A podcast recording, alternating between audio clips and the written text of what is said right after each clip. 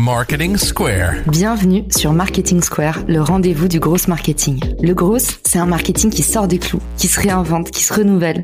C'est aussi un mindset qui repose sur l'envie de se dépasser, de se détacher de ses opinions une bonne fois pour toutes et d'apprendre en continu. Si tu te reconnais dans cette description, que tu sois débutant ou expert, abonne-toi. Ce podcast va devenir ton meilleur allié. Ce podcast est rendu possible par Richmaker, la plateforme que j'ai lancée pour permettre enfin aux marques de monter des partenariats qui fonctionnent. Identifier un partenaire stratégique, faire le plein d'idées de partenariat et surtout performer ensemble et collectivement. Si cette vision vous parle, rendez-vous sur richmaker.com et bon épisode. Bonjour à tous et bienvenue dans Marketing Square. Aujourd'hui, on parle encore acquisition. Je suis avec mon invité préféré, Moni Chim, que vous avez déjà découvert dans l'épisode sur la segmentation. On avait parlé de cette première étape essentielle avant de lancer une campagne d'acquisition. Moni nous a préparé une nouvelle pépite. C'est les 10 questions indispensables à poser à ses clients. Moni, comment tu vas depuis la dernière fois? Ça va très très bien et toi Caroline? Ça va super. Je sais que tu es tout le temps chaud. On te voit pas, mais le sourire, ça s'entend dans les oreilles et ça fait hyper plaisir. Aujourd'hui, on a encore du pain sur la planche. Est-ce que tu trouves que tes clients dans le B2B, ils parlent assez à leurs clients ou pas? Non, ils ont peur de parler à leurs clients, que ce soit des marketeurs ou des sales. Ils n'ont pas envie de le faire. C'est pour ça que à chaque fois que je démarre un nouvel engagement avec un client, je leur demande de dresser un profil client idéal, ICP, Ideal Client Profile en anglais. Ils font un super brainstorming pendant deux heures avec les différentes équipes et ils disent ok voilà notre profil client idéal c'est ça et du coup c'est bon maintenant on est prêt à partir. Ce profil client idéal ou ce persona comme certains peuvent l'appeler, c'est un petit peu différent. Bah, c'est bien de le faire, c'est un point de départ, c'est cool. On donne des hypothèses, mais il faut faire beaucoup plus pour avoir un vrai profil client idéal. Du coup, Moni, tu nous as mentionné ICP et Persona, donc Ideal Customer Profile et euh, Persona, c'est pas tout à fait la même chose. Est-ce que tu peux nous donner la nuance entre les deux? Selon moi, l'ICP, ça contient le persona. Souvent, le persona, en fait, c'est très focalisé sur la personne, sur le type de personne, alors que l'ICP, c'est sur l'entreprise et le comité d'achat. Ça va vraiment plus loin que le persona. Quand en B2B, le comité d'achat, en fait, c'est pas juste la personne qui arrive et qui va dire OK, je vais acheter. Il y a toute une chaîne de décision, il y a plusieurs personnes qui vont intervenir. Il y a quatre types de personnes dans un comité d'achat. Premièrement, il y a le champion. Le champion, typiquement, c'est la personne que tu rencontres dans ton call de découverte, c'est la personne qui fait les recherches et qui essaye un petit peu de pousser ta solution auprès de ses collègues. La deuxième personne, le décisionnaire. Donc souvent, c'est le N plus 1, N plus 2 du champion. C'est la personne qui va à la fin décider si on y va pour le deal ou si on refuse le deal. Troisième type de personnes, ce sont les influenceurs. C'est des gens qui ne sont pas dans la validation du deal, ils n'ont pas un vrai pouvoir de décision, mais par contre, ils ont quand même leur mot à dire. Et typiquement, ce sont des gens qui vont pousser le deal. Je vais donner un petit exemple. Supposons que tu as une solution qui permet euh, aux entreprises industrielles de diminuer la pénibilité au travail. Les opérateurs, ce sera des influenceurs ce sera des gens qui vont être motivés pour qu'on achète cette solution-là, et donc du coup, tu vas peut-être faire des pubs envers ces personnes-là. C'est vrai qu'on oublie souvent ces gens-là. Et enfin, le quatrième type, ce sont les bloqueurs. Les bloqueurs, c'est l'inverse des influenceurs. C'est les gens qui disent, ouais, cette solution-là, non, c'est pas intéressant. Donnez-moi ce budget à moi, et je vais faire des choses plus intéressantes avec. Tu l'as dit, c'est assez intimidant de parler à ses clients. Alors du coup, comment est-ce que tu poses le cadre? Combien de personnes on interview? Est-ce que tu peux nous raconter comment est-ce qu'on fait euh, le setup idéal? Moi, je conseille d'interviewer 10 personnes, 10 clients existants. En fait, ce que tu dois faire, c'est leur demander une interview de 30 minutes en Zoom en échange d'un cadeau qui aura de la valeur pour eux. Ça peut être une remise sur ton produit, ça peut être un mois offert, ça peut être un certain cadeau. Tu vas juste euh, leur envoyer un mail, leur passer un coup de fil pour leur proposer ça.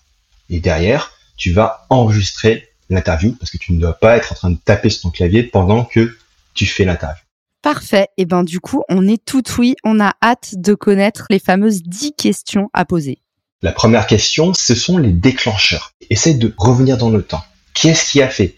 Qu'est-ce qui s'est passé dans l'environnement? Qui a fait que tu nous as consulté la première fois? La deuxième question, c'est une question par rapport au challenge, aux problèmes ou aux inquiétudes que tu avais avant de travailler avec nous. Là, ça permet de trouver les points de douleur que la personne, elle a. Troisièmement, demandez comment ce challenge t'impactait personnellement, toi et tes collègues. En fait, si tu veux, c'est important de parler des points de douleur pour l'entreprise ciblée. Par exemple, voilà, on faisait pas assez de chiffre d'affaires, etc. Mais aussi de connaître les points de douleur psychologiques pour la personne et ses collègues en eux-mêmes. Parce que ce sont souvent des choses qui sont différentes et qu'il faut aussi adresser dans les messages marketing et de vente. Quatrièmement, quels ont été les résultats, les résultats business obtenus suite à notre collaboration? Qu'est-ce qu'on vous a apporté? Cinquièmement, quels sont nos vrais bénéfices et nos vrais points de différenciation? Qu'est-ce qui nous différencie en vrai par rapport à nos concurrents? Vous avez acheté chez nous, vous avez bossé avec nous pendant six mois et vous avez vu, ah ouais, mais effectivement, avec ces gens-là, c'est pas pareil qu'avec la concurrence. Ils ont des choses spéciales. Et c'est vraiment important de connaître ces points-là. Ensuite, sixièmement, il y a tout le parcours de recherche et d'achat. Donc là, en fait, tu dois demander à ton client quelles ont été toutes les étapes par lesquelles tu es passé pour faire ta recherche, pour trouver les fournisseurs. Est-ce que tu as eu des critères pour éventuellement disqualifier des fournisseurs. Quel a été ton comité d'achat? Donc tu vas pas lui dire ça comme ça, mais tu vas lui dire euh, est-ce que tu as consulté d'autres personnes? Est-ce qu'il y a quelqu'un qui a validé le deal? Est-ce que tu as demandé l'opinion à d'autres personnes de ta boîte? Etc. Septièmement, tu peux leur demander quels sont les concurrents qu'ils ont considérés. Et pourquoi ils n'ont pas choisi les concurrents, mais ils ont choisi toi? Huitième point, comment est-ce qu'on pourrait s'améliorer? Sur le produit, sur le service, notre communication, les livrables, les documents, etc. Ça c'est super important. Souvent en fait les gens, ils sont pas entièrement satisfaits, mais ils osent pas le dire. Du coup, bah, ils annulent. Et en fait, on comprend pas pourquoi. Donc c'est pour ça que c'est quand même important de savoir ça. Point 9, comprendre leurs besoins en contenu. Donc tu vas leur demander c'est quoi vos formats favoris, c'est quoi vos sujets favoris, et par rapport à notre expertise, donc par exemple, tu es une boîte logistique, tu vas dire, ok, euh, par rapport à l'univers la logistique, etc., ou du transport, est-ce qu'il y a des points particuliers qui vous intéressent, sur lesquels vous aimeriez en savoir plus? Et enfin, dernier point, c'est leur comportement en ligne et hors ligne. Quel type de contenu vous consultez en ligne? Vous êtes plus blog, vous êtes plus podcast, webinar, etc. Est-ce que vous avez des influenceurs ou des créateurs de contenu préférés? Sur quels réseaux sociaux vous allez? Est-ce que vous allez à des événements physiques, des salons, des webinars? Et enfin, est-ce que vous fréquentez des syndicats des organisations ou même des communautés en ligne? Et chose importante par rapport à ces questions, c'est pas juste on pose 10 questions comme ça et, et on enregistre. Il faut creuser.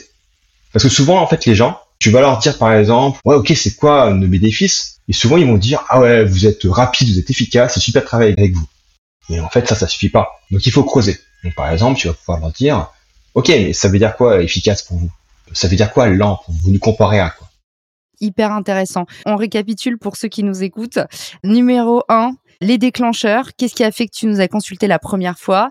2. Qu'est-ce qui t'agitait avant de travailler avec nous? Quels étaient tes challenges, tes problématiques du moment?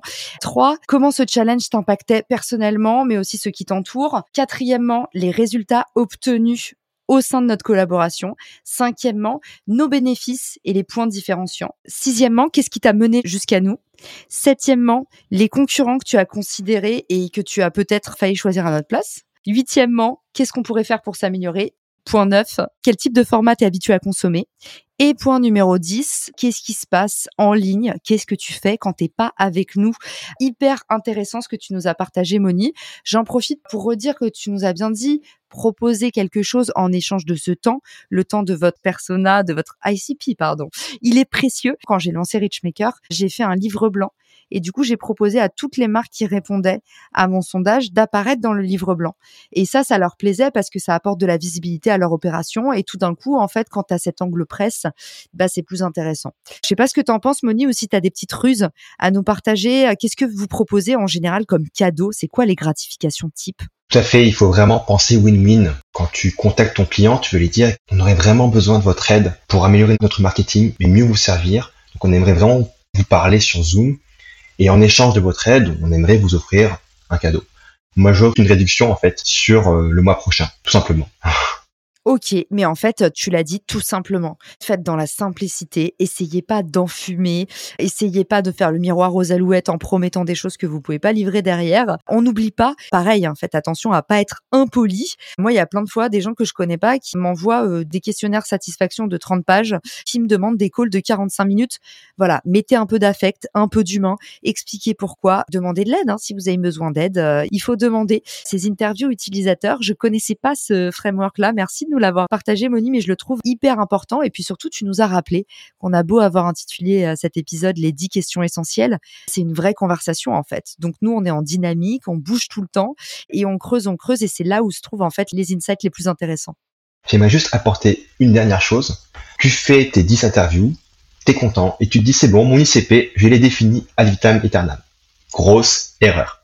Tu dois continuer pendant toute la durée de mon entreprise à faire des interviews de ce genre le plus souvent possible. Parce que les attentes clients, elles vont changer, l'environnement concurrentiel, il va changer et toi du coup, tu ne seras plus pertinent si tu ne restes pas à jour par rapport aux attentes de tes clients.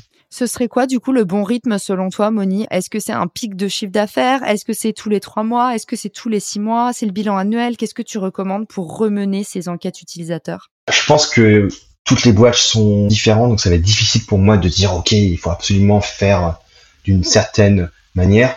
Moi, je dirais au moins tous les trois mois. Au moins tous les trois mois. Ok. On l'a pas mentionné en début d'épisode, mais une des croyances limitantes qu'on a aussi, c'est ah non mais ça c'est bon, on l'a déjà fait. Comme si c'était une case à cocher qu'on avait écouté ses clients une fois à un instant T. Mais souvenez-vous, il y a six mois, est-ce que vous aviez les mêmes besoins que maintenant? Pas du tout. En tout cas pour ma part. Merci Moni de nous avoir livré ces essentiels business. On t'avait eu dans ce brillant épisode sur la segmentation. On t'a retrouvé aujourd'hui sur la partie interview utilisateur.